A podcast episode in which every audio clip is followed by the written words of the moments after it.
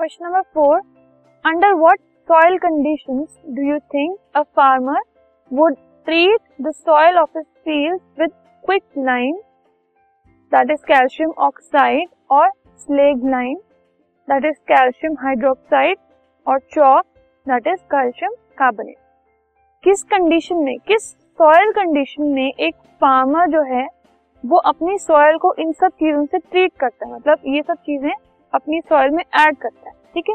कौन सी ऐसी कंडीशन होती है सॉइल की जब ये सब ऐड किया जाता है?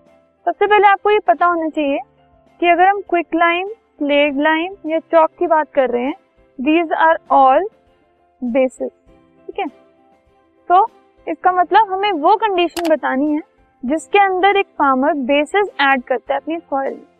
तो किसी भी अगर सॉइल की हम बात कर रहे हैं तो उसमें अगर हम बेसिस ऐड कर रहे हैं, इसका मतलब उसकी बेसिसिटी इंक्रीज कर रहे हैं, ठीक है? अगर सॉइल ज़्यादा एसिडिक हो जाती है तो उसकी वजह से उसमें इनफर्टिलिटी आ जाती है मतलब वो कम फर्टाइल हो जाती है, ठीक है?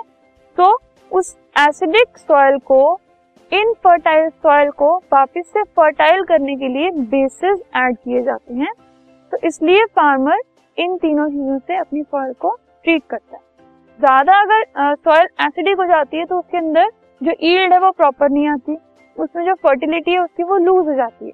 तो उसको इंक्रीज करने के लिए और ठीक करने के लिए उसमें बेसिस ऐड किए जाते हैं।